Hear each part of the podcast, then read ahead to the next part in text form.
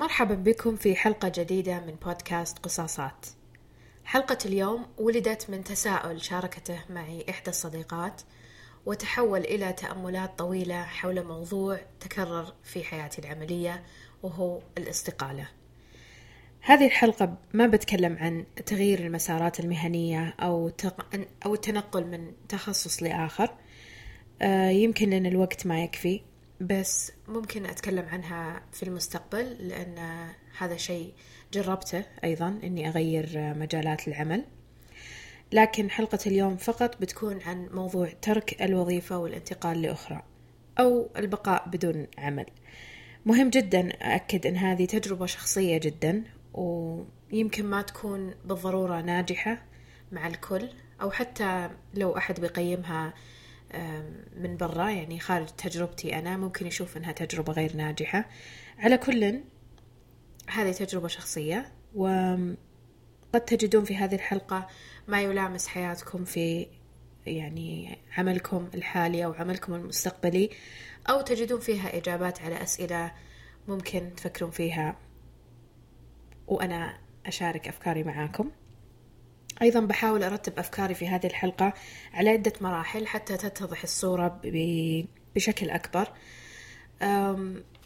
بس قبل لا أبدأ أتكلم عن الاستقالة وعن الأشياء اللي تدفعنا على الاستقالة مهم أعطيكم لمحة سريعة سريعة عن حياتي العملية.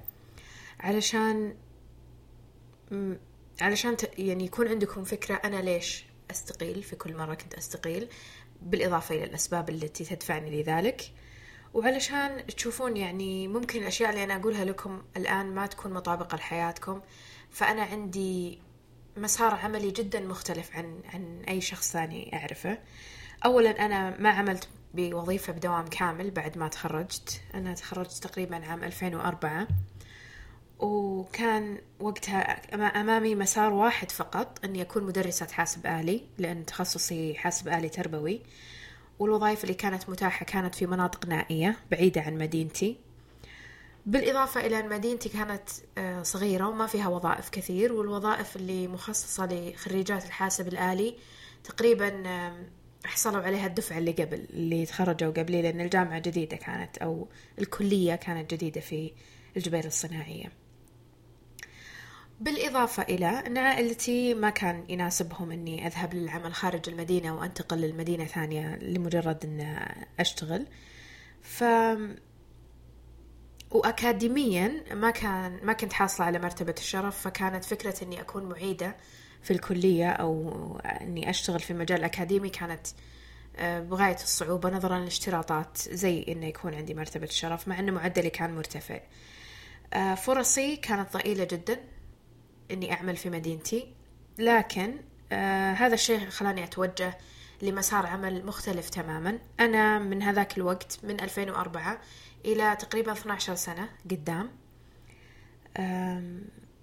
جربت أني أعمل بشكل مستقل. اشتغلت في وظائف مستقلة اشتغلت بدوام جزئي اشتغلت آه، موسميا. يكون مثلا يتعاقدون معي جهات آه، تدريب صيفي أعطي كورسات آه، في الكمبيوتر مثلا واللغة الإنجليزية لمدة ثلاث أشهر أربعة أشهر في الصيف. آه، اشتغلت تدريس يعني دروس خصوصية لناس يعني بشكل شخصي يعني مو بتبع جهة أو منظمة. فبديت أبحث عن أي فرص عمل متاحة لأني ما بغيت أكون بدون عمل أو بدون مصدر دخل. فمضت تقريبا ثمان سنوات من تخرجي بين 2000 و يعني تقريبا تقريبا ثمان سنوات. آه إلين ما رجعت آه ودرست الماجستير سنتين. فمسيرتي العملية تخللها أشياء وقفات تخيل تخللها تغييرات متعددة. أول وظيفة عملت فيها بدوام كامل كانت آه، تقريبا 2010 أو 2011 وتقريبا يعني بعد تخرجي بست سنوات تقريبا أو سبع سنوات. فأنا ليش أصلا أقول لكم هذا؟ يعني وش أهمية إني أقعد أقول لكم تفاصيل هذه؟ يمكن بالنظرة الأولى غير مهمة.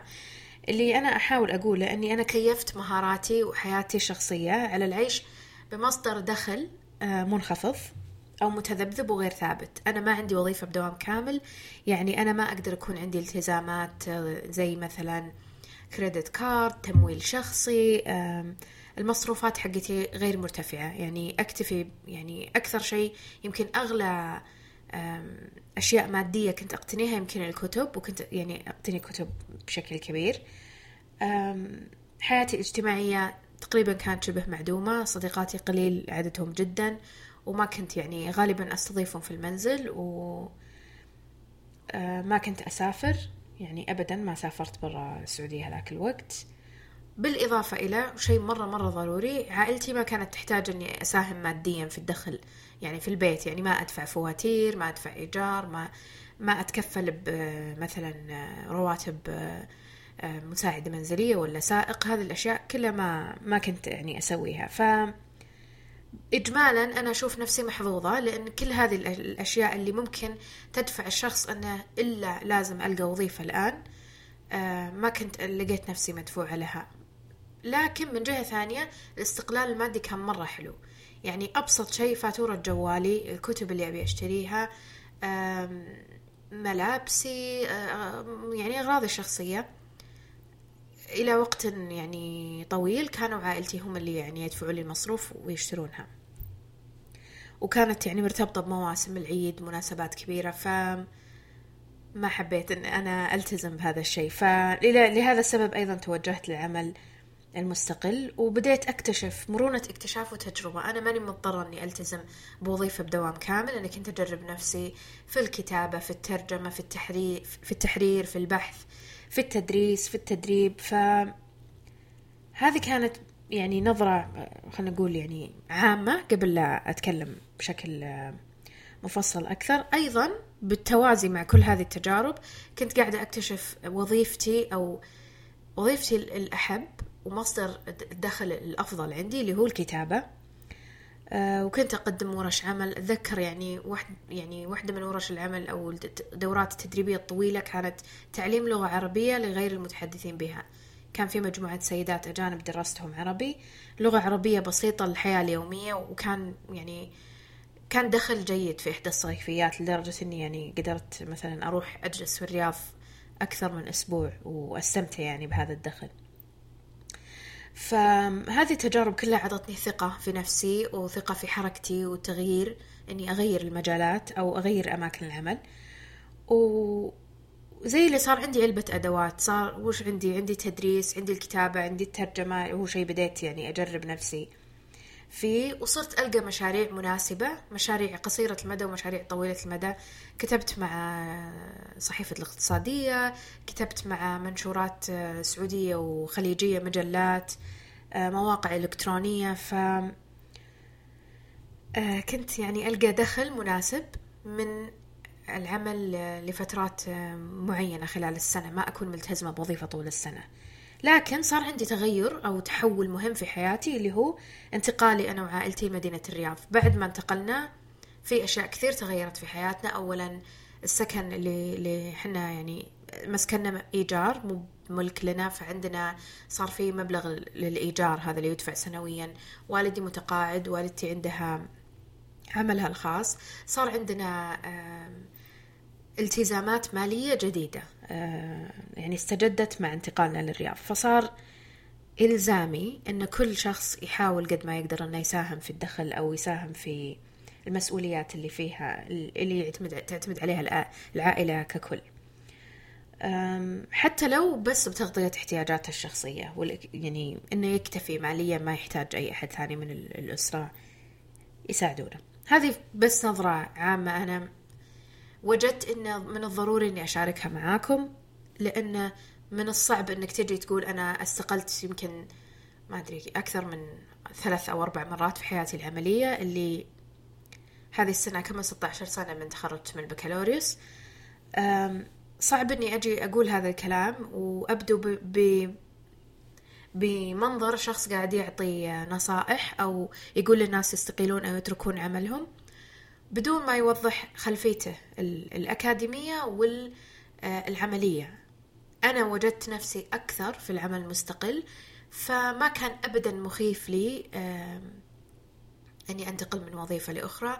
ما كانت الفكرة مرعبة. إذا تجمعت الأسباب وإذا طلعت لي العلامات أو المؤشرات اللي تدفعني إني أستقيل أو أترك وظيفة كنت أتركها وأنا نوعا ما أتكئ على مهاراتي وعلى مصدر دخل آه، إضافي عندي حافظت عليه طول هذه السنوات. فالحمد لله. الفقرة الثانية من حديث عن الاستقالة هو ليش ليش استقلت أنا أو لماذا تستقيل عموما؟ يعني ليش الناس تترك عملها؟ وش الأشياء اللي تدفع لهذا الشيء؟ ما أقدر أكون يعني أحط نفسي في مكان كل أحد بس في علامات أو حدود أه، واضحة. إذا وجد الإنسان نفسه أه، تعداها يحتاج يتوقف ويفكر. أنا ما أقول أبدا أني استقلت في يوم بعد موقف مريت فيه. هذا طبعا هذه حالة مبالغ فيها. يعني أن نحمل الأشياء بطابع شخصي أو أن نتعامل مع الأمور بعاطفية بدون تعقل. فهذا أبدا ما صار. دائما يكون في مؤشرات ويكون في وقفة تفكير وتأمل. وتساؤلات من من قبيل هل هذا الوضع آه، مناسب؟ هل هذا الوضع مقبول؟ هل أرضى بهذا الشيء؟ هل أتجاوزه؟ هل أرفضه؟ وغيرها من الأسئلة. هل هذا الوضع قابل للتغيير والإصلاح؟ أم هذا هو؟ خلاص بيكون ثابت وما بيتغير. ف خلال تجربتي في الاستقالة من وظائف أو من جهات عمل كانت تتكرر أمامي عدة آه، إشارات أو علامات. سواء حصلت فيها كلها أو في بعضها. واحدة منها بيئة العمل. هذا جدا جدا أساسي وأرتبط كثير في الاستقالات السابقة.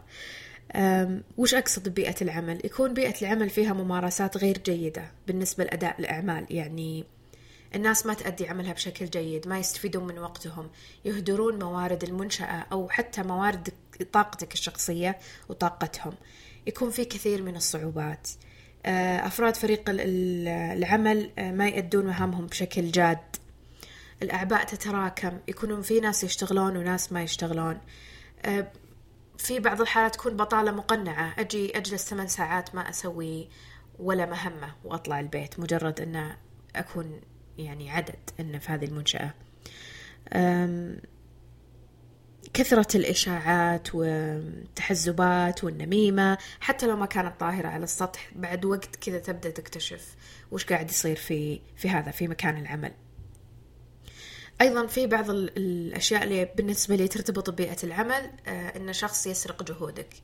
آه، تقوم بجهد ما تنجز مشروع أو تقدم مهمة ويجي شخص يحط اسمه عليها ويقول إنه اللي هذا سوى هذا الشغل. غالبا صارت مع زملاء عمل يعني موظف في إدارة أشتغل فيها أو موظفات ياخذون شغلي بعدين يقولون هم اللي سووه. آه، مدير أو مديرة ياخذون شغلي بعدين يقولون هم اللي سووه. و يحصدون المديح والنجاح لأنفسهم بدون تردد. هذا الشيء مؤلم مرة إذا كنت شخص تعمل في المجال الإبداعي وهو المجال اللي أنا أشتغل فيه الكتابة الإبداعية أه، ابتكار الأفكار إيجادها. ف أنا في هذه في هذه الحالة كل شيء أقدر أسويه وأضيفه لملف الإنجاز حقي أو البورتفوليو. ما أقدر أحط اسمي على أشياء وفي أشخاص مسبقا قالوا لي هم سووها. طبعا أنا هذه الأشياء ما اكتشفتها إلا لاحقا بس غالبا الجو السام أو بيئة العمل اللي تكثر فيها هذه الممارسات تكتشفها يعني بمجرد أن يعني تصغي جيدا ودقق أو تلاحظ. أيضا من ضمن الأشياء اللي المزعجة هي أن تشوف ناس يشتغلون بجهد أقل ويعني يشتغلون نصف نصف نصف مخ نصف جهد نصف وقت. ما يتبعون الإرشادات ما تنطبق عليهم الأوامر آه، ما تنطبق عليهم القوانين ويحصلون على القبول. بل أحيانا تشوفون بعض الرؤساء أو المدراء يعززون هذا يعززون فيهم هذه الخصال وما يوقفونهم عند حدهم أو يعني يشيرون إلى أنهم لازم يتغيرون. هذا طبعا من جهة ثانية مؤذي للناس اللي يلتزمون ويتعبون. أيضا لقيت نفسي في بعض المواضع إن أنا شخص يحب أنا أحب الابتكار أحب التجديد أحب التطوير ما أحب إن الأشياء يعني تستمر يعني على يعني قوالب عمل قديمة أو طرق عفى عليه الزمن. إذا في شيء نقدر نسويه علشان نحسن من أدائنا أو نحسن من عملنا داخل جهة معينة كنت دائما أحرص أني أسأل أسأل عنه أو أطالب فيه. فكنت بعد يعني بعد كل مرة يعني أقترح شيء جديد أو أتكلم عن الموضوع ممكن ألقى تعليقات زي لا تعطينا شغل زيادة أو استخدام نبرة تهكمية آه، مرتبطة بأيام الدراسة وأنه أكيد كنت الطالب الدافور اللي يطلب الواجب من الأستاذ أو يطلب زيادة شغل. فهذه واحدة من الأشياء أيضا داخل بيئة العمل. ممكن يكون في ضبابية في التعامل. يعني ما في أهداف واضحة لك. آه، ما يقولون لك أنت وش مفروض تسوي وش مفروض تنجز على أي أساس سيتم تقييمك. هذه الأشياء ما تعرفها. تكتشف بعد وقت أن تقييمك أو تقدمك في هذه الوظيفة بيكون مرتبط برضا الأشخاص وتقييمهم الشخصي لك. يعني ما في شيء ثابت أو شيء يعني زي أهداف سنوية يشاركونها معك.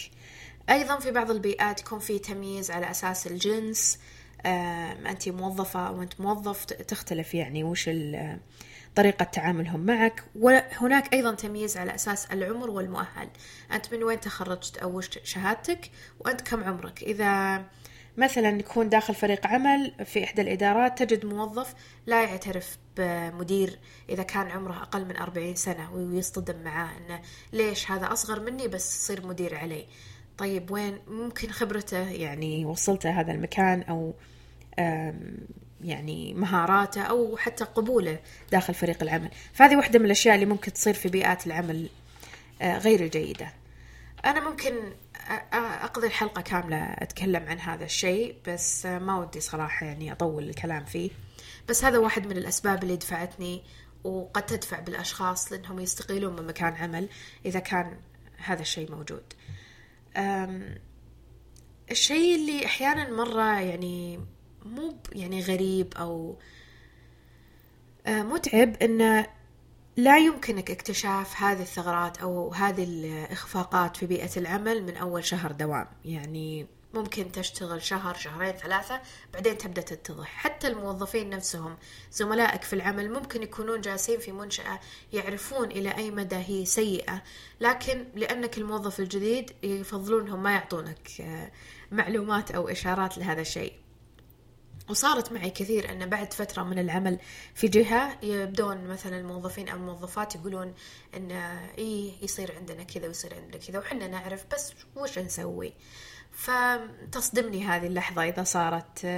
زي ما يقولون أنه يعني تهجم بشراسة كأنه يعني أنتهى شهر العسل حقك في هذه الجهة أو المنشأة فبتبدأ تكتشف يعني وش حقيقتها. فهذا السبب الأول أن بيئة العمل سبب من أسباب أن تدفع الأشخاص أنهم يستقيلون.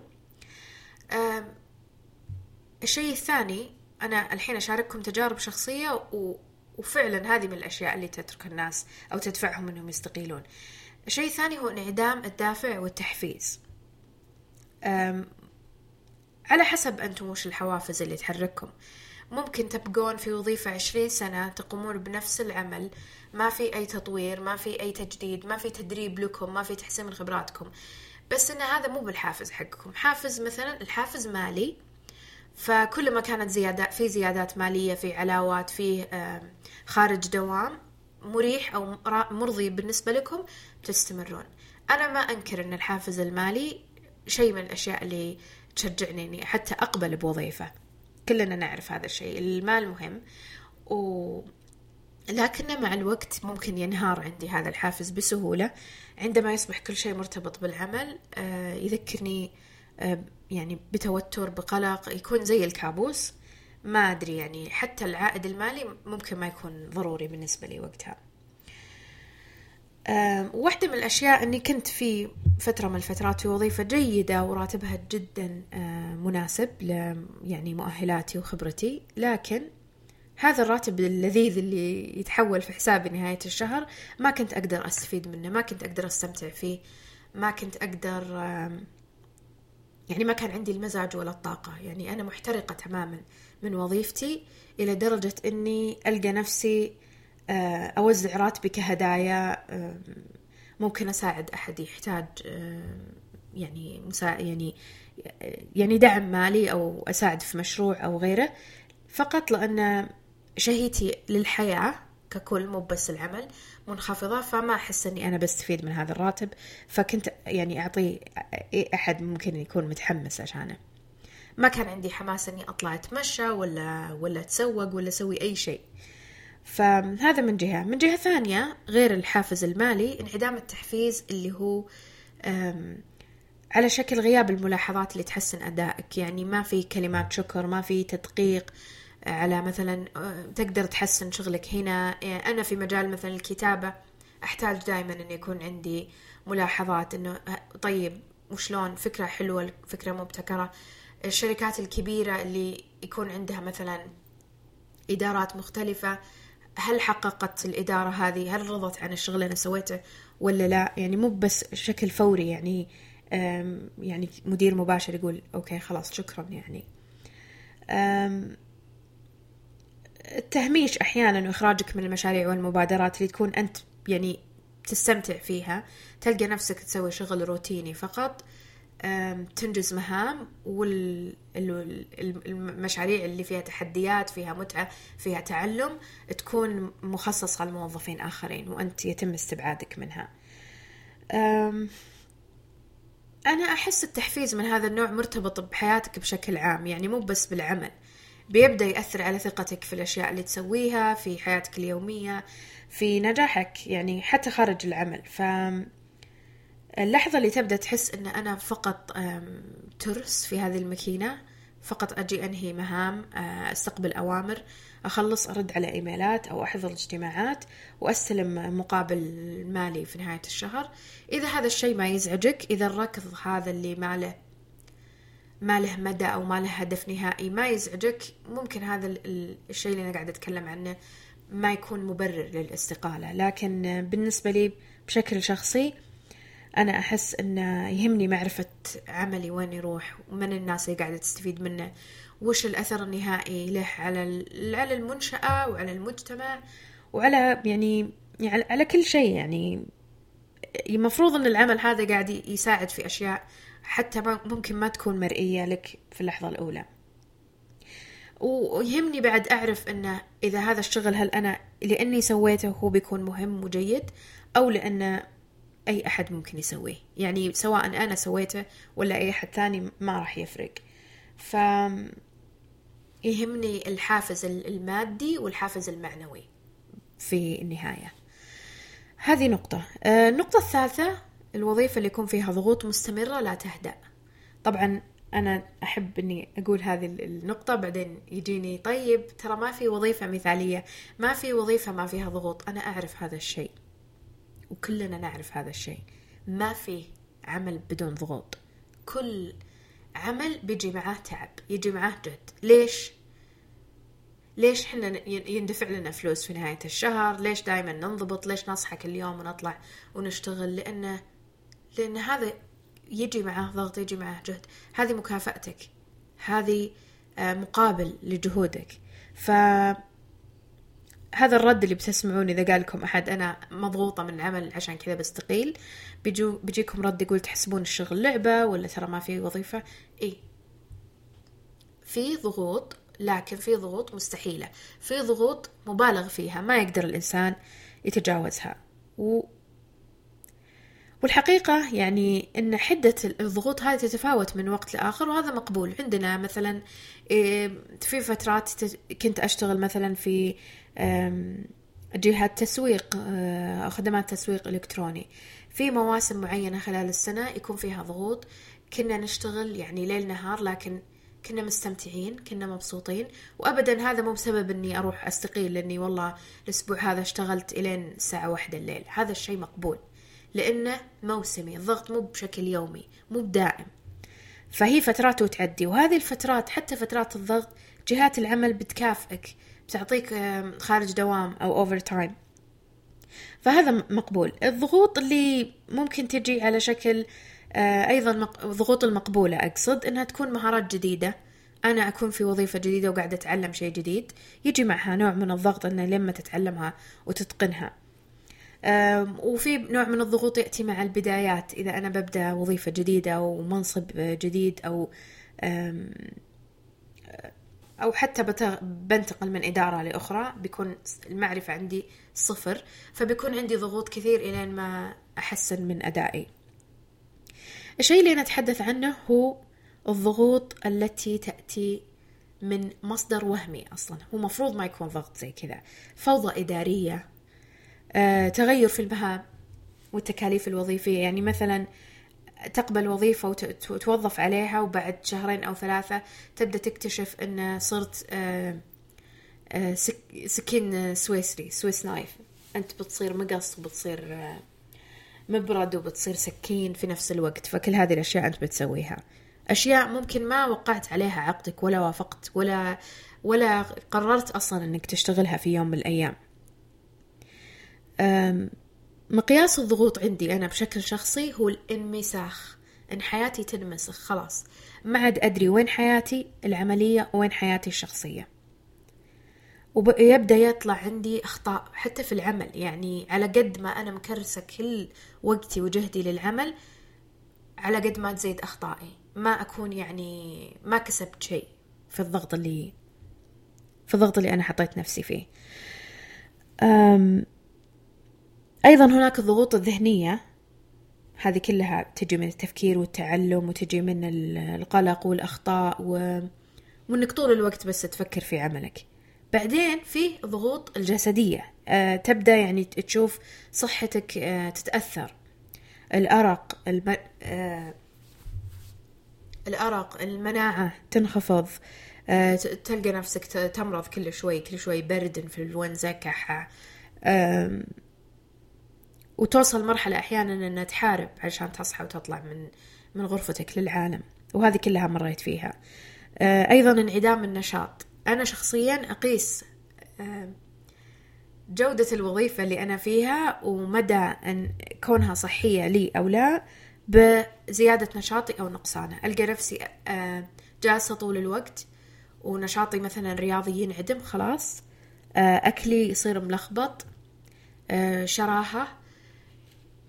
اعتماد تام على الأكل السريع أو أكل من خارج المنزل وزيادة في الوزن. فهذه كلها علامات إن الضغوط قاعدة تأثر علي وكلها بالإضافة للأسباب اللي قلتها قبل اللي هو انعدام الدوافع والتحفيز. وبيئة العمل غير الجيدة كلها كذا توجهني خطوة بخطوة للتفكير في الاستقالة. واحدة من الأشياء أيضا اللي ممكن تمرون فيها ومريت فيها أنا آه، لا تح... عدم الحصول على تقدير آه، الجهود. يعني ممكن إذا صار في ضغط عمل أو زيادة ساعات حلوة المكافأة المالية أو خارج الدوام هذه أيضا مناسبة. آه، ممكن مكافأة بأيام إجازة خلال يعني مو بلازم إجازة سنوية أنت اشتغلت هذا الأسبوع بكرة لا تجي بدري للدوام وهذه كلها جهات عمل سووها معي يعني في الجانب المشرق. إنه والله هيفا أنت اشتغلتي هذا الأسبوع آه خلاص خذي خميس وأحد إجازة لا تجين ارتاحي. أو اشتغلتي لين وقت متأخر أمس الليل لا تجين. بكرة لا تجين الساعة ثمان تعالي الساعة 12 الظهر ارتاحي. هذه أشياء مرة بسيطة ما تأثر على نشاط المنشأة على المدى البعيد لكن وش تسوي في الموظف؟ آه، أكيد يعني تعطيه دفعة من الحماس وإنه يحس إن جهوده مقدرة وإن الناس قاعدين يشوفون يعني هو وش قاعد آه، يسوي. أيضا ب... يعني واحدة من الأشياء اللي إنه ما تحصل تقدير على جهودك إنه ما تعطى مهام أو مشاريع تناسب خبرتك. إنه تكون شخص متمرس أو تعرف يعني أشياء متقدمة لكن كل المهام اللي تعطى لك هي أهم مهام بسيطة وتحس من خلالها أنك تقوم بعمل مبتدئ جدا. في واحدة من الوظائف بدون مبالغة نزلت جودة آه، كتابتي. نزلت جودة كتابتي نزلت جودة آه، التزامي بالعمل نزلت حتى مستوى ذكائي وأنا ما أبالغ. أحس إنها عودتني على الكسل. و... ولو ما أنقذت نفسي كنت تحولت يعني لشخص غير محبوب في في مسيرتي العملية. هذه الأسباب اللي أنا مريت فيها أو أنا تعرضت لها واضطرتني إني آه، أستقيل. في نقطة مهمة أنا لازم أقولها الحين لأن أتوقع أن كثير بعد ما قلت هذا الكلام بيفكرون فيها. أنا ما استسلمت. هذا الشيء مرة مهم وضروري أقوله. وأنتوا بعد إذا صرتوا في نفس المكان وصارت لكم نفس المواقف أو مريتوا بنفس الأسباب اللي قلتها قبل شوي لازم ما تستسلمون.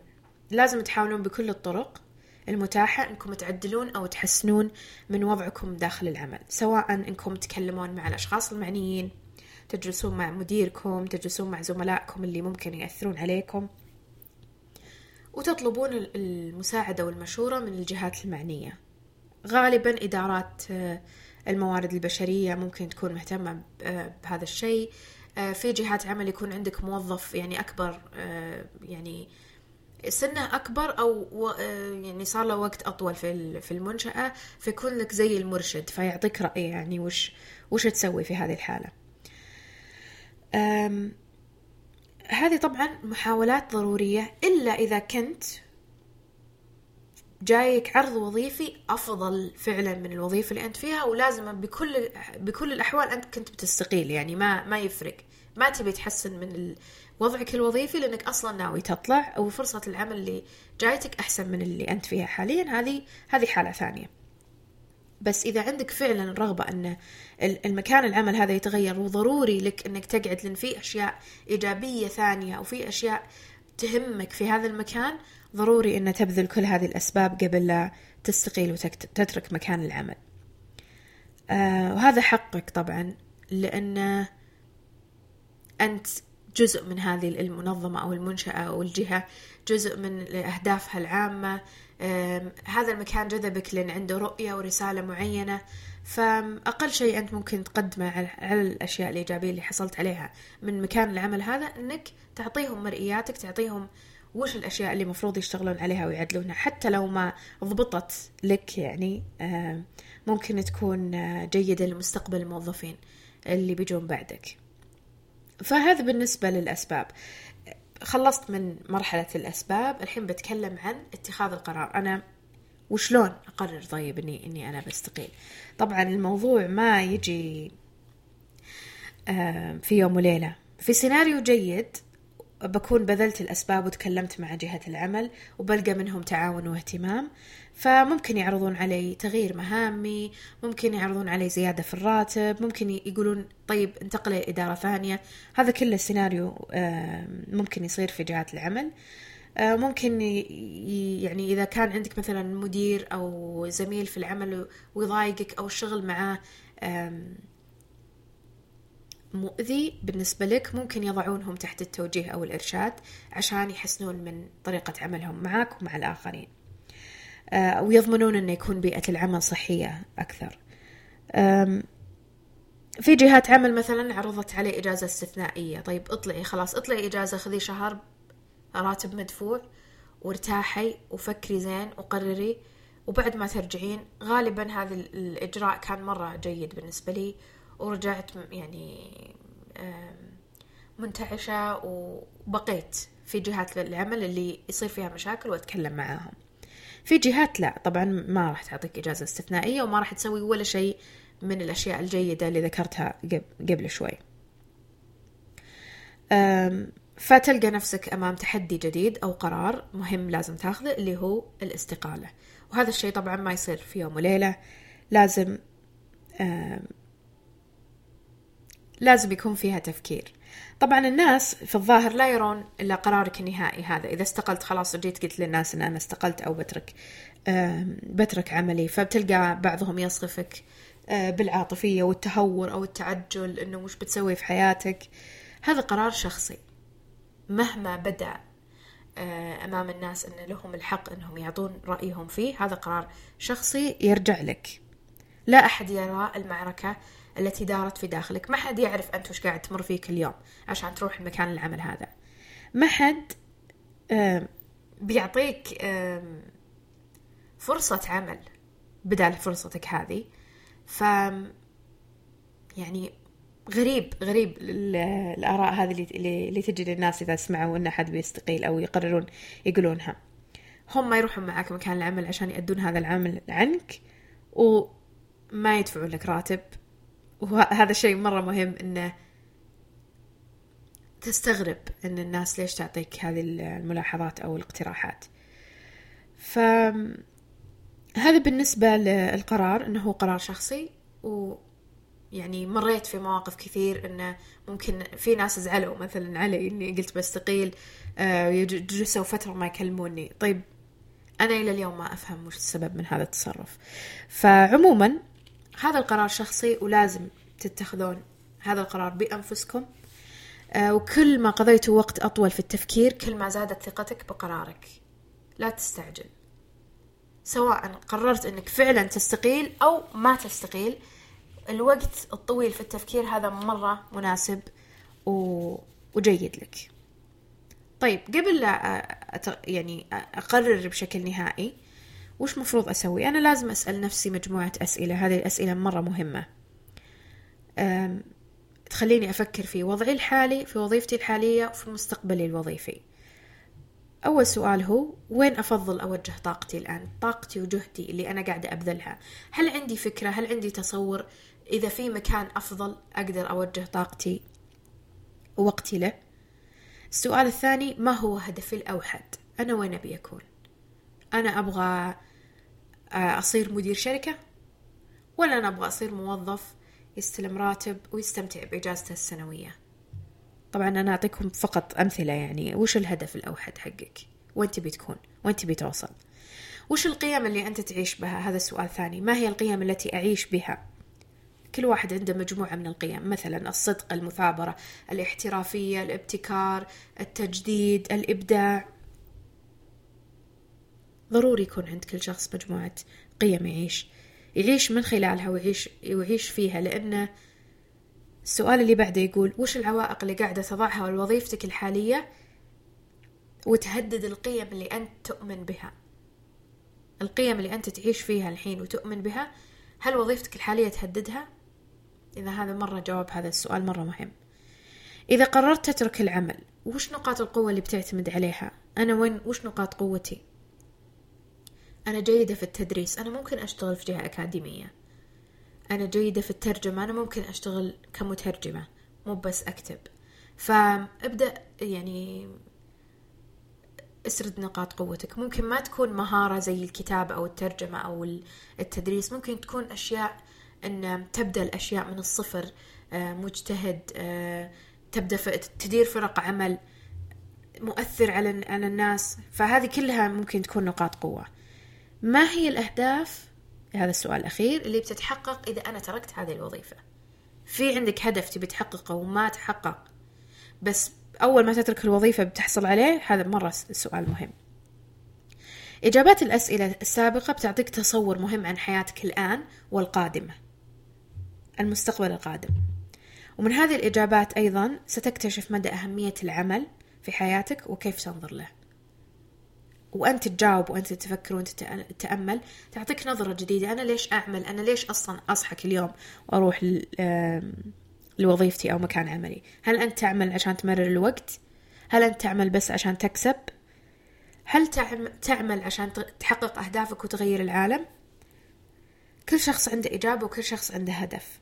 ممكن يكون قرار الاستقالة جاء من مكان مش يعني مكان حقيقي مكان فعلا احتياجك إنك تطلع من هذه الوظيفة عشان تحقق كل شيء متعطل في حياتك وممكن بعد هذا التأمل الطويل وإجابة الأسئلة بتكتشف إنك مشحون عاطفيا وإنك تعبان وإنك بس تحتاج ترتاح. وان يمكن حياتك ما فيها حياتك العملية أقصد ما فيها هذيك المشاكل أو السوء اللي أنت متخيله ويمكن حياتك الشخصية هي اللي محتاجة تعديل وإصلاح. وهذا صار معي أكثر من مرة إني أكون أتخيل إنه هذا كله الضغط من عمل بعدين أكتشف إنه شيء شخصي فيني. أنا أنا اللي ما عرفت أرتب وقتي أنا اللي ما عرفت أهتم بنفسي أنا اللي ما عرفت أعالج مشاكلي الشخصية فامتدت وتسللت لمكان عملي. ومن هنا صارت عندي كراهية هذا المكان. فمرة ضرورية هذه الخطوة. خطوة الأسئلة والإجابات. يعني لا تدخرون لا تدخرونها أبدا ولا توفرون وقت. لو تقعدون أسبوع كامل تكتبون وتجربون وتفكرون. أنا بعد كانت واحدة من الأشياء اللي ساعدتني في مرحلة من المراحل الوظيفية أني كنت بالإضافة لهذه الأسئلة أتخيل يوم المثالي. حياتي وشون أبغاها تصير. يومي المثالي من أصحى إلى أنام كيف بيصير. في لحظة من حياتي قررت أن ما أكون مدفوعة دفعا أني أخذ وظيفة أو أنخرط في في مشروع بدون ما أفكر فيه زين. ركض ركض ركض ركض واحتجت أني أوقف وأركز. فضروري دائما أن نسأل نفسنا أسئلة مهمة ونفكر في إجاباتها. الخطوة الثانية في التجهيز للاستقالة أو قرار أرتب حياتي. أنا لازم أرتب حياتي قبل القفز. يعني هي ميب يعني نصك زي نصك ويندو يعني في المتصفح ونقول خلاص خلص. لا الموضوع يحتاج ترتيب. أولا أول جزء من ترتيب الحياة بالنسبة لي كان الجانب المادي. هل عندي مصدر دخل إضافي؟ ممكن أعتمد عليه في الأشهر القادمة إلى ما ألقى وظيفة ثانية أو حتى ما أشتغل تماما. زي ما قلت لكم أنا أعمل بشكل مستقل. صار لي الحين تقريبا آه، أكثر من 15 سنة 16 سنة الآن. ف عندي دائما عندي مشروع مستقل عندي دائما مشاريع على جنب. ما هو بس الوظيفة. هل دخلها جيد؟ لا. دخلها دون المتوسط. لكنها تغطي احتياجاتي الشخصية للفترات اللي أكون خارج وظيفة أو أفكر بالانتقال بين الوظيفة. شيء ثاني في الادخار. يكون عندي مبلغ على جنب. كل شهر من خلال العمل أوفر هذا المبلغ. غالبا يكون صغير. وغالبا يعني على حسب التزاماتي المالية أنجح أني أوفر هذا المبلغ. أحيانا يكون المبلغ مخصص للسفر ولا المشروع بسويه أو ببدأ لكن إذا صادف وأنا في وضعية الاستقالة يكون جدا مفيد في هذه اللحظة. آه، إذا أنتم ما عندكم مدخرات ولا عندكم مصدر دخل أنا أنصح جدا أن قبل الاستقالة على الأقل من ثلاثة إلى أربع رواتب تكونون حاطينها على جنب. لأن أنتم ما تدرون وش بيصير في الحياة. ويمكن واحدة من الأشياء الغريبة اللي قاعدين نشوفها الآن الجائحة اللي عطلت العالم. والآن إذا ما عندك مدخرات وما عندك وظيفة يعني إلى أي مدى تستمر في حالة الانتظار هذه إلى أن ترجع جهات العمل تستقبل الموظفين وتقدم آه، رواتب بشكل جيد. فالادخار مرة ضروري وخاصة الادخار لل يعني قبل الاستقالة. أه وشلون تحسبون وش المبالغ اللي تحتاجونها أو ما هو الوضع المالي اللي تحتاجونه؟ على حسب صرفياتكم الشهرية. إذا أنتم زي ما قلت ما أنتم مسؤولين من عائلة مسؤولين فقط عن أنفسكم ممكن يكون اشتراكات آه، شريحة الجوال اشتراك الإنترنت مصاريف المواصلات آه، أكلكم مثلا. مشتريات ثانية. فحطوا قائمة بمصروفاتكم الشهرية اللي أنتم تعودتوا عليها خلال آه، يعني عملكم واختصروها للضروريات فقط. يعني أكثر شيء ضروري هو اللي اختصروا هذه القائمة لها وبعدها تقررون أنا أبغى مبلغ يكفيني شهرين ثلاثة أربع شهور قدام. إحنا طبعا نتكلم عن حالة ما تعرفون إذا بتطلعون من وظيفة لوظيفة. بس إذا في أنت بتستقيل وتبقى في المجهول ضروري يكون الأساسيات تغطى لعدة أشهر وليس فقط لشهر واحد. في أشياء كثير لازم تستغنون عنها. فكرة السفر مثلا المناسبات الاجتماعية الكبيرة المصروفات الزائدة أو اللي ما تحتاجونها. هذا بالنسبة لترتيب الحياة. آه لازم أيضا تحددون وش قائمة الموارد وش الشيء اللي ممكن تسوونه الفترة الجاية عشان تكسبون المال من خلاله. أنا بالنسبة لي كان عندي الكتابة أكتب كتابة محتوى سواء يعني أكتب مقالات أكتب محتوى للشبكات الاجتماعية أكتب مواقع ملفات تعريفية وغيرها تقارير أي شيء ممكن يكتب. كنت يعني ألقى يعني في مصدر دخل الحمد لله. عمل مستقل اللي هو ممكن يكون حتى يعني أعمال إدارية بشكل مستقل تأدونها عن بعد. مشاريع جانبية إذا عندكم مشاريع آه، مرتبطة بهواياتكم مثلا إذا عندكم جانب عمل يعني آه، أشياء حرفية فنون تطبخون أي شيء ممكن تفكرون أنه ممكن يعطيكم موارد خلال الفترة الجاية اللي هي تت تت تتبع الاستقالة. فكروا فيها. ممكن حتى تقدمون استشارات.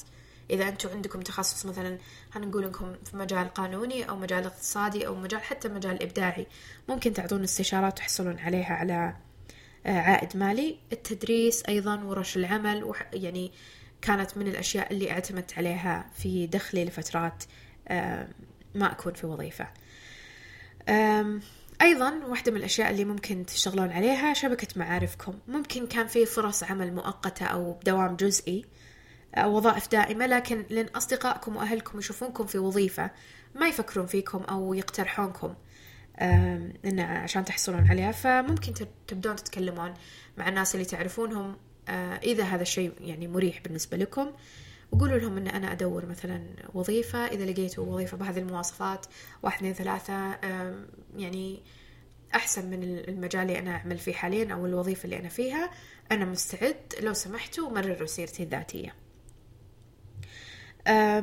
مرة مهم إني أختم نقطة التجهيز للقرار في فترات من حياتي كنت محظوظة. يعني الحمد لله يعني كان عندي مدخرات جيدة أتاحت لي فرصة البقاء في المنزل. فجلست هذه الفترة اللي بقيت في المنزل بدون عمل جلست أعمل على نفسي أطور من مهاراتي أقرأ أكثر أشوف وش الأشياء اللي ممكن يعني تساعدني في نقلتي الوظيفية التالية. و... وهذا يدفعني إني اكد على نقطة إن كل شيء تحطونه في أنفسكم من جهد من مال من وقت من اهتمام من من علم يعود لك بالفائدة في يوم ما. بيجي وقت بتحتاجونه. فلا تبخلون على أنفسكم بهذا الشيء. حتى العلاقات الطيبة والأثر اللي تتركونه حتى في جهات عمل كنتوا سابقا فيها. يعني واحدة من جهات العمل اللي كنت فيها استمر تواصلي معاهم. إذا عندهم مشاريع ما يقدرون يغطونها كانوا يمررونها لي. آه، شاركوني مواردهم يسمحون لي حتى أني آه، أعقد اجتماعات عندهم في يعني مكانهم. حتى فرص العمل المؤقتة إذا في مشروع ممكن أساعدهم فيه كنت أدخل معاهم فيه وقدموا لي كل التسهيلات. وحتى في يعني مرحلة صار في بيني وبينهم شراكة. فما في حد إنك يعني ما في حد لل للأثر الطيب اللي ممكن تتركه في مكان وممكن يرجع آه، ويفيدك في المستقبل. طيب الحين أنا استقلت ورتبت حياتي وممكن أكون في وظيفة جديدة أو لا ممكن أكون بدون وظيفة. أغلب الجهات اللي بتتواصل معك يعني غالبا في المقابلات بيكون في بيكون في عرض وظيفي مثلا أو مقابلة بعدين عرض وظيفي. إذا هم يعرفون إنك على رأس العمل بيعطونك عرض علشان يغرونك إنك تطلع عندهم. ف فمعروف لهم سبب الاستقالة. سبب الاستقالة أنهم عطوك عرض وظيفي. لكن ماذا لو أن سويت مقابلة في جهة وأنت لست على رأس العمل أو مستقيل من زمان؟ فبجيك السؤال اللي دائما يسألوني إياه وهو ليش استقلتي يا هيفاء ليش استقلت؟ غالبا أنا أركز أولا على الشخص اللي يسألني هذا السؤال. إذا كنا في مقابلة مع موظفين أو مدير أو أفراد فريق اللي أنا بشتغل معاهم فهم يبون يسمعون حكاية. يمكن إنهم يبون يعرفون قصة مسلية أو يبون يعرفون فعلا يعني فعلا مهتمين يعرفون أنا ليش استقلت لأن الاستقالة مي بشيء سهل. الاستقالة شيء مرة صعب. وإذا الناس تشوف أنه مع الوقت بيكون أسهل أبدا. يعني أحيانا كل ما لو يكون أصعب. فانتبه دائما لمن يطرح السؤال وطريقة طرحه للسؤال. هل هو كليشيه بس كذا يبي يمر على مجموعة أسئلة ويحط عليها صح يكون يعني ماسك السي في ويسأل؟ أيضا أنا أحيانا أعرف وش أجاوب أو وش الكلام اللي يبون يسمعونه. غالبا من جهات العمل اللي تكون أصلا تواصلت معي مو بأنا اللي قدمت عليها. فغالبا هم إذا هم اللي تواصلوا معك مهتمين ومركزين عليك ف هم مهتمين لك فعلا ما يهمهم أنت استقلت ولا لا. آه، لكن إذا جهة العمل هذه اللي مقابلتك ما تعرفك أو أنت اللي مقدم عليها وقاعدين يستفسرون فمرة مهم وش الإجابة اللي تقولها. في الفقرة الجاية. أولا لا تتحدث بالسوء عن الوظيفة اللي استقلت منها. حتى لو كانت الجهة سيئة لا تتكلم عنهم بشكل مباشر. لأن أول شيء بيفكرون فيه الناس اللي قاعدين يقابلونك الحين هذولي ممكن يكونون حنا. في وظيفة هيفا أو وظيفتك القادمة هذولي ممكن يكونون حنا. وبتتكلم عنه بهذه الطريقة. فلا تتكلم عنهم بسوء. أو على الأقل حاول إعادة, إعادة صياغة الكلام. يعني ممكن تقول أشياء كثير باختيار كلمات جيدة وتلف على الموضوع. يعني ما تكون الحقيقة صادمة زي ما يقولون فاستخدم كلمات زي مثلا واحدة من الإجابات الجيدة أن ليش تركت جهة عمل؟ أنا اكتشفت أن قيمنا بعد فترة لا تتطابق. أنا أهتم بهذه القيم واحد اثنين ثلاثة أربعة وجهة العمل هذه فيها يعني قيمنا غير متطابقة فأنا على المدى البعيد ما أقدر أستمر في هذه الجهة. آه، ممكن أيضا الجهة ما قدمت لي حرية إبداعية وهذا هذا الجواب إذا إحنا نتكلم عن وظيفة آه، في مجال الإبداعي. ما عطتني هذه الجهة آه، الحرية الإبداعية اللي كنت آه، أنشدها. العمل معهم جيد يحفزوني يعني كل الأشياء أذكر الأشياء الإيجابية لكن ركز على نقطة أنه ما كان في حرية إبداعية كافية. وهذه دائما الأجوبة اللي تفتح باب للأسئلة فبنطلع من سؤال ليش استقلت إلى كلمنا؟ يعني طيب وش تقصد حرية إبداعية؟ وش اللي من اللي بيقول لك إن حنا بنعطيك هذه الحرية؟ فأنت تبدأ تعطيهم اقتراحات أو تعطيهم وجهة نظرك لأن فعلا ممكن جهة العمل هذه اللي أنت رايح تسوي مقابلة فيها يمكن ما تكون أيضا جيدة. فمن الضروري أنك زي ما هم يختبرونك في المقابلة الشخصية أنت تختبرهم أنت تعرف وش الأشياء اللي يقدمونها لك. أيضا ممكن سبب ثاني الاستقالة أن أنا أبغى أتقدم في السلم الوظيفي أبغى أطلع مثلا وظيفة إدارية لكن هيكلة هذه المنشأة أو هذه الجهة ما تسمح بذلك. وهذا الشيء وارد. وممكن تكون تبي تطلع تصير مدير إدارة لأن مؤهلاتك تقول هذا الشيء أو مشاريعك اللي اشتغلت عليها في حياتك العملية مشاريع ناجحة وكبيرة بس يقولون والله هيكل الشركة حقتنا ما يسمح إن حنا يعني نطلعك هذا المنصب. فأنت بتبقى هذه في هذه الوظيفة. أو هذا اللي عندنا نقدر نعطيك. فهذه إجابة. إجابة ثانية ممكن تقول أن أنا خذيت وظيفة معينة وقبلت فيها وتحمست لأني بحثت هم مثلا آه، عندهم جانب حلو آه، يشتغلون مع شركات كبيرة شركات عالمية والشغل معهم شكله ممتع. فأنا تحمست لهذا الجانب وأخفقت. تكلم عن نفسك. أخفقت في البحث عن جوانب أخرى في مجال عملهم واكتشفتها مع الوقت. فأنت الحين أنت ما تلوم الجهة اللي أنت كنت فيها أنت تلوم نفسك وهذا حقيقي. أنت أحيانا ممكن تحمس الوظيفة وما تبحث عنها لمجرد أنه يلا أنا أتذكر أول وظيفة كانت بدوام جزئي أه، تحمست لأن الكتب أه، كانت تدريس أه، إنجليزي وحاسب آلي. الكتب اللي مستخدمينها كانت من مايكروسوفت. وأنا خلاص يعني أنا عميت صدق يعني عطوني الكتب هذاك اليوم ووافقت على الوظيفة وبدأت أشتغل واكتشفت أن الوضع مهزلة كان معها التدريب. ف فمرة يعني مهم أن إجاباتك تكون بهذه الطريقة. آه، أيضا ممكن تتكلمون بكل صراحة وتقولون إن أنا استقلت لأني أبحث عن دخل أعلى وهذه المنشأة سلم الرواتب حقتهم يتوقف عند هذا الحد وما يقدرون يعطوني الراتب اللي أنا أبغاه. عادي هذا سبب كافي إنك تترك الوظيفة. آه، أسوأ شيء ممكن تسويه إذا سألك أحد ليش استقلت إنك تقول ما أدري ولا ما أبي أقول لكم. صدق زين. وفي شيء مرة ضروري دائما أشاركه مع جهات العمل إذا قابلوني ويسألوني ليش استقلتي هنا ليش اشتغلتي خمسة شهور هنا ليش اشتغلتي سنة أو أقل من سنة ليش طلعتي؟ فدائما يسألون السؤال بس ما يفكرون في وجه ثاني للإجابة. أنا شخصيا ما عمري قلت لا لفرص العمل الجيدة. أحيانا أكون في مكان يعني عميق يعني أكون في أزمة حقيقية مالية ونفسية ومهنية وتجيني فرصة جيدة. في هذيك اللحظة أنا لو قلت لا أنا ماني مسامحة نفسي. فأنا أقبل أخذ هذه الوظيفة. ما في شيء يمنع ما في قانون يقول لا ما توافق على الوظيفة. وأخذها وأبدأ أشتغل. يحصل أن اهتماماتي تتغير يحصل الأولويات تتبدل في الحياة يحصل أن تجيني فرصة أحسن منها. بس واحدة من الأشياء اللي, اللي أنا يعني آه، جاوبتها في مقابلات ليش استقلت إني أنا ما مرة مرات كثيرة وافقت على وظيفة حتى لا أبقى بدون عمل. أنا أحب استقلالي المالي. ولهذا السبب في وظائف كثير قبلتها لكن ما استمريت فيها لأسباب الاستقالة اللي ذكرتها في البداية. ف يعني غالبا الناس بعد ما تسألني هذه الأسئلة تقريبا كل الوظائف اللي سألوني ليش استقلتي وجاوبت بهذا الصدق بهذا يعني بهذا الترتيب بإيجابية ما أتكلم سوء عن وظيفتي السابقة غالبا يعني خذيت الوظيفة في الأخير.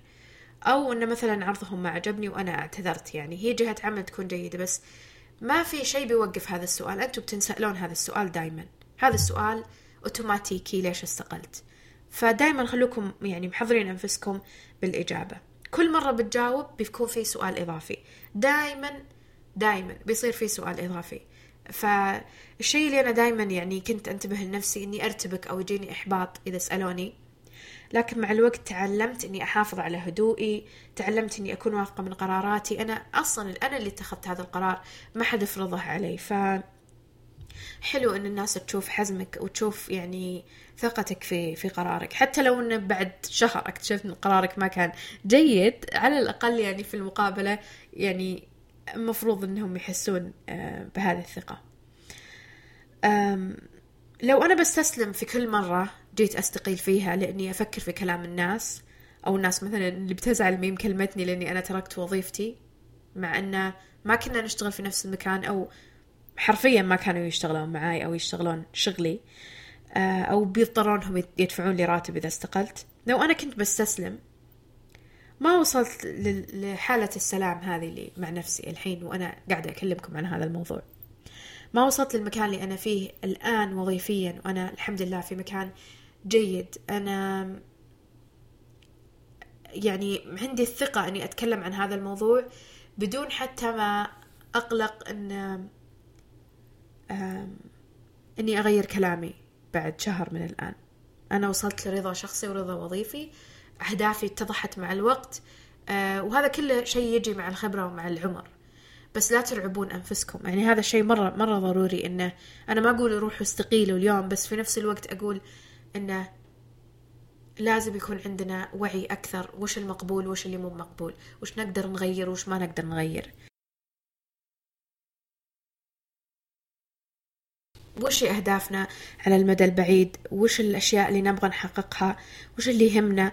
مستحيل كلنا نتطابق تماما. يعني أنا شخصيا لو بطالع سيرتي الذاتية والتنقلات اللي مريت فيها ما يمرعبتني على قد ما أنا مرة فخورة فيها ومبسوطة أن أنا اشتغلت في هذه الأشياء كلها. أنا جربت أنا عشت أنا شفت أنا عرفت ناس أنا أتقنت مهارات أنا تعلمت من الصفر أنا نقلت خبرتي نقلت معرفتي. حتى لو أنا بقيت ثلاثة شهور ولا أربع شهور في مكان لكن وش الأثر اللي تركته؟ هذا الشيء ما يقلل من خبرتي أو يعني أن أنا كسولة أو مهملة أو ما أبغى ماني بجادة في العمل بالعكس هذا يعني يعكس أشياء ثانية بالنسبة لي بشكل شخصي يعني مرتبطة أيضا بالقيم اللي أنا أعيش أعيش بها. وهذا ما يعني أيضا أن كل الناس زيي مو كل الناس يفكرون بالطريقة اللي أنا أفكر فيها. هذه الحلقة بدأت كإجابة لأسئلة من صديقتي وأنا سعيدة أنها تكلمت معي في هذا الموضوع لأنه كان دائما يدور في بالي وما كنت مستعدة أني أتكلم عنه بس جات اللحظة المناسبة. هذه الحلقة هي تأمل طويل يعني تقريبا ساعة هذه الحلقة. أتمنى أنكم آه، وجدتوا فيها إجابات لأسئلتكم. ممكن تستقيلون ممكن ما تستقيلون آه، بس الأهم أن كانت فرصة أني أشارك معكم هذه التجربة. شكرا لكم على استماعكم. وإلى اللقاء في حلقة قادمة من بودكاست قصاصات.